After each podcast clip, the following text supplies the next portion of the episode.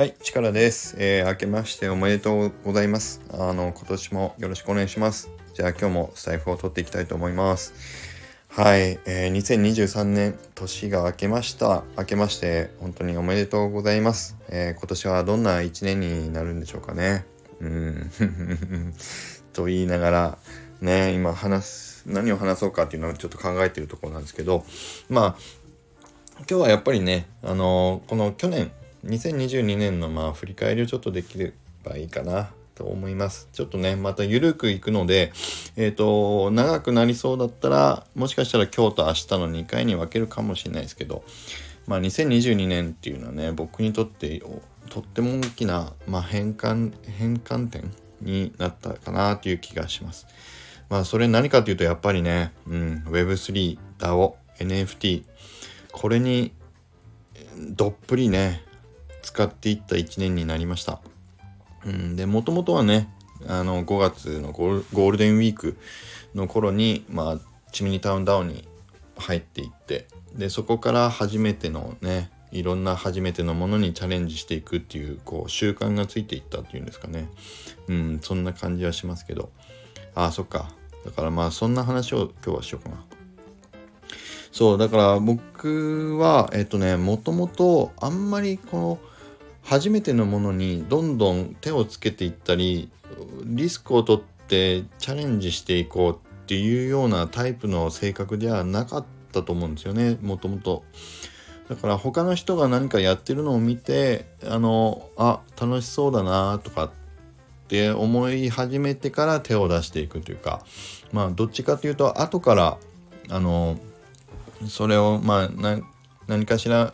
安全そうだなと思ってから試すとか、まあそういう風な性格だったとは思うんですけど、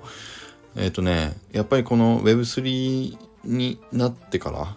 うん、DAO に触れるようになってからは、だいぶそれがやっぱ変わりましたよね。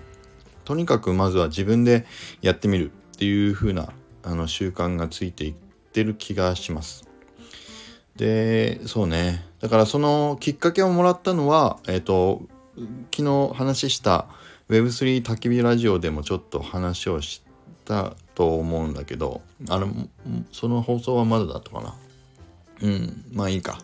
そうやっぱりねチムニータウンダウであの初めて出会った中田さん中田さんがねやっぱり僕にとってはあの存在がとっても大きかったですよね。で中田さんがそのやってくれたことを通じてまあ DAO っていうもの Web3 というものについてはやっぱり自分でとにかくまずはやってみるっていうことがとっても重要だなっていうことを勉強させていただいたんですよね。うんだからそれからまずは自分がまずこれって何だろうって思ったらあのとにかく、えーと、グ Google で調べていったりまああの仲間に聞いていったりしながらでも聞くだけじゃなくてまずは自分で試して実践してやってみるっていうことがまああの一番重要だなというふうに今は思っています。でそのチムニータウン DAO に入って僕が初めてチャレンジしたっていうのはまずディスコード自体はもちろんねあのディスコード自体初めての方とても多いと思いますから共感があると思うんだけどあのテキストでのこういうあのチャット的なコミュニケーション自体も僕は今までやったことがなかったんで、うん、それ自体もまあ初めてだったんですけど自分が意図的にこれにチャレンジしようって立ち向かった一番最初はえっ、ー、とドメインを取ってサーバーを借りてえっ、ー、とワードプレスを入れてあのブログサイトを立ち上げるっていうことでしたね。でこれをあの一緒に取り組んだのがえっ、ー、と昨日言ってたあの左だけなで方さんと青青さんとあとケンさんとベンキさんというね 5, 5名で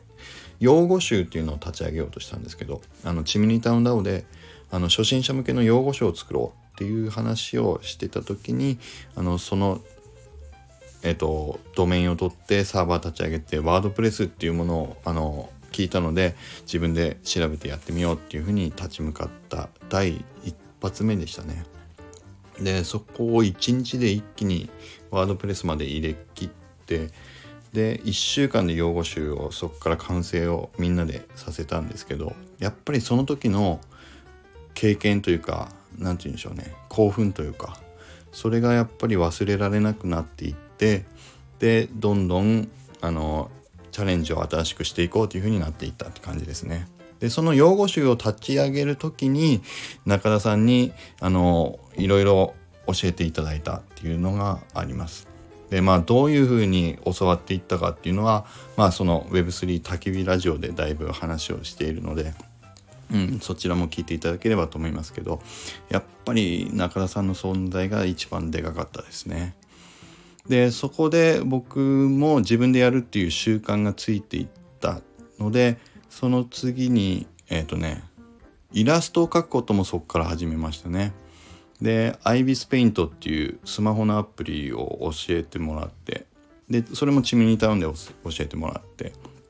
で自分であの見よう見まねのファンアウトを、えっと、書いていってプペルのファンアウトだったりスコップのファンアートだったりを書いていったりしていったっていう感じですね。だから僕はもう指であのスマホのアプリで絵を描くしか描き方を知らないんですけど、うん、今でもね指で描いてるっていうと結構驚かれるんですけど僕は今スマホと指だけであの X2E ベイビーズの僕のコレクションとかも描いていってます。ね。でそれも初挑戦でしたね。あとはツイッター自体もね僕ほぼ初挑戦だったんですよね。でアカウント自体は10年前に作ってたみたいなんですけど全然ツイートしてなくてで初ツイートがえっ、ー、とね6月末から7月ぐらいだったかな。そのくらいですよね。だからフォロワーも何人ぐらいいたんだろう。5人とか10人とか。なんか知らない人がフォローしてくれてるぐらいのほったらかしのツイッターアカウントでしたけど。ね。今ではすごいですよね。やっぱりね。ありがたいことにフォロワーもフォロワーの方もね900人弱ぐらいまであの増えていただいたりしててねツイッターも毎日今発信することが多くて、うん、こんなにツイッター使うようになるとは思ってなかったですけどね。そうツイッターも初挑戦でしたね。そうあとはまあ NFT を作ったり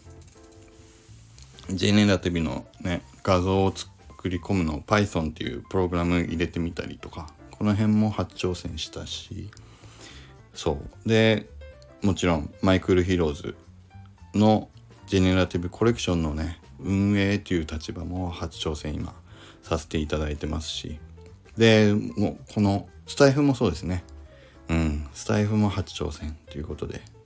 まあ2022年はいろんな初挑戦がえっ、ー、と織り交ざっていった1年になりました。はいということでうん何の話だったっけ？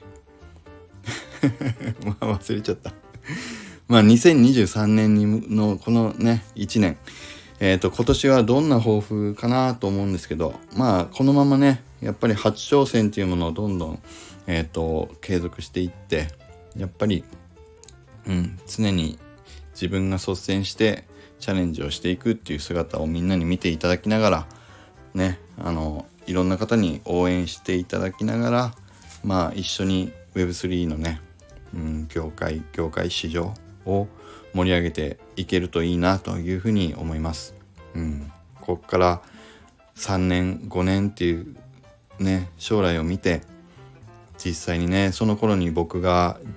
あの Web3 の世界 NFT の世界で言うと力ってやっぱりあのいるよねっていう感じにね今の池谷池早さんとかねうどんさんとかねとちさんとか皆さんを見てるような感じに僕もねなっていけるといいなというふうに思います。まあそういう価値をずっと作っていけるようなまあね人間になっていけるといいなというふうに思っていますんで、ね、是非皆さん引き続き応援をよろしくお願いします。どうぞよろしくお願いします。それでは今日はこの辺りにしたいと思います。はい。じゃあまた皆さん良い一日を